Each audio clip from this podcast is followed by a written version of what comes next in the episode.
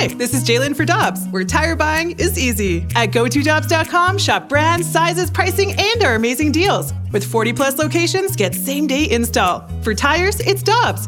For deals you can use, click on GoToDobbs.com now. Another day is here, and you're ready for it. What to wear? Check. Breakfast, lunch, and dinner? Check. Planning for what's next and how to save for it? That's where Bank of America can help. For your financial to-dos, Bank of America has experts ready to help get you closer to your goals. Get started at one of our local financial centers or 24-7 in our mobile banking app. Find a location near you at bankofamerica.com slash talk to us. What would you like the power to do? Mobile banking requires downloading the app and is only available for select devices. Message and data rates may apply. Bank of America and a member FDIC. This is Karraker and Smallman. We're talking everything St. Louis Blues as we head into the Blues Booth. The Blues Booth is brought to you by Boardwalk Hardwood Floors. Boardwalk has three convenient locations, Manchester, Crestwood, or St. Peter. Or visit online at boardwalkhardwood.com.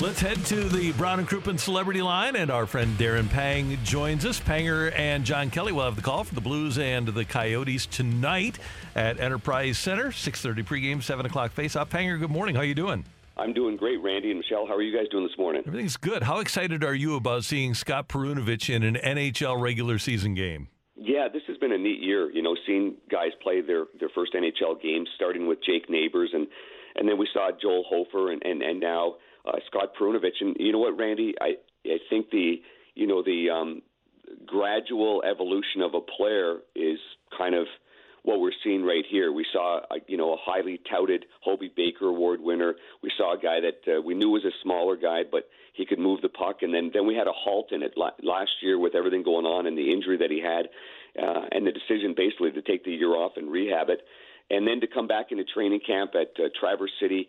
Randy, he was terrific in Traverse City. Then he comes here and he's good in camp. And uh, but I think the Blues did the right thing.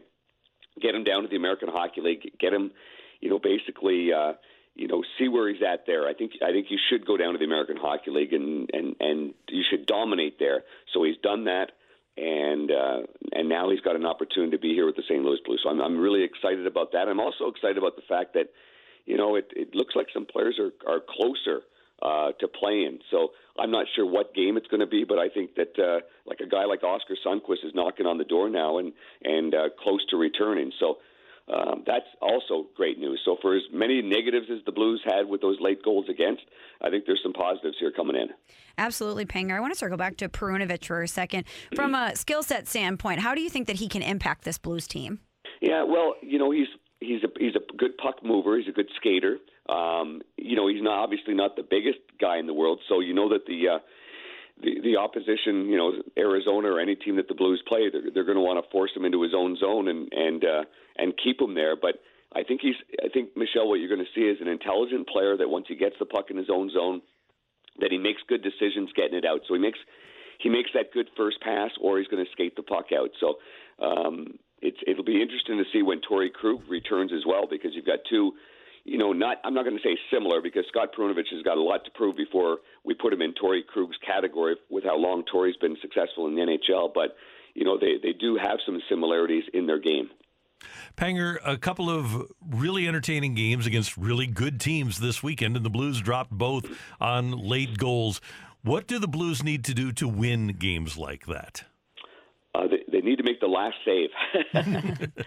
well, I mean, it's you know, there's there's a couple of bad bad habits that I think uh, kind of crept in there. Um, the game against um, Edmonton, it's easy to say this, but I didn't think our forwards tightened the gap well enough, especially when McDavid or Draisaitl are were on the ice. And this doesn't just mean the guys that are going up against them. I mean, we we often highlight okay, against this centerman, which the last game we said that Craig Berube at even strength will probably play Ryan O'Reilly up against Draisaitl. That's a good matchup.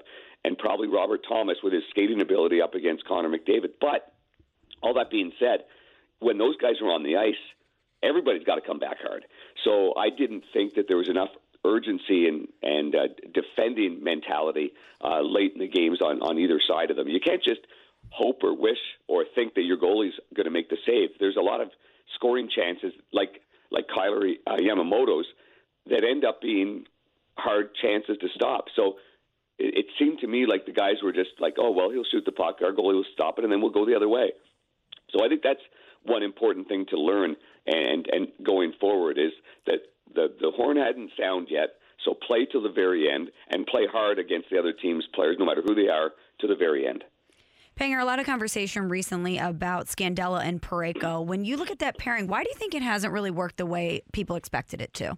Well, I, I think it has worked at sometimes. Uh, there's been great moments, Michelle, with, with with the two, and then and then there's you know there's been some moments where you go, oh boy, they're they're a little off it. And when that's happened, I think Mike Van Ryn, who runs the D, has done a really good job of identifying that. And like that's why Cal Rosen, you know, ended up playing 21 minutes one game, you know, 22 minutes the other the next game is because he thought there was something better there than how Scandella was playing. But you know, it, it's not just Marco um, and and how he plays with with for me with Parayko.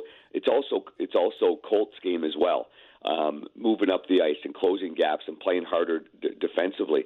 Um, but it's it's something quite apparent that that's going to need some looking at, um, and you know whether it's you know whether they break things up with you know when Krug comes back and Krug and Faulk have been so good.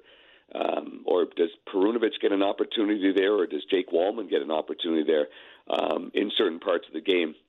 Uh, you know, I'm sure they're trying to figure that out right now. But the number one thing is people assume that Marco Scandella is going to replace Jay Bouwmeester, and that's not going to happen. Jay Bouwmeester is as close to a Hall of Fame defenseman and a defender the way he skates, and you know he really brought out the best in Colt Parayko. And there's just some times where we assume that's the same pairing, but you know it's just not. In all fairness to Marco Scandella, it's it's it's not the same pairing.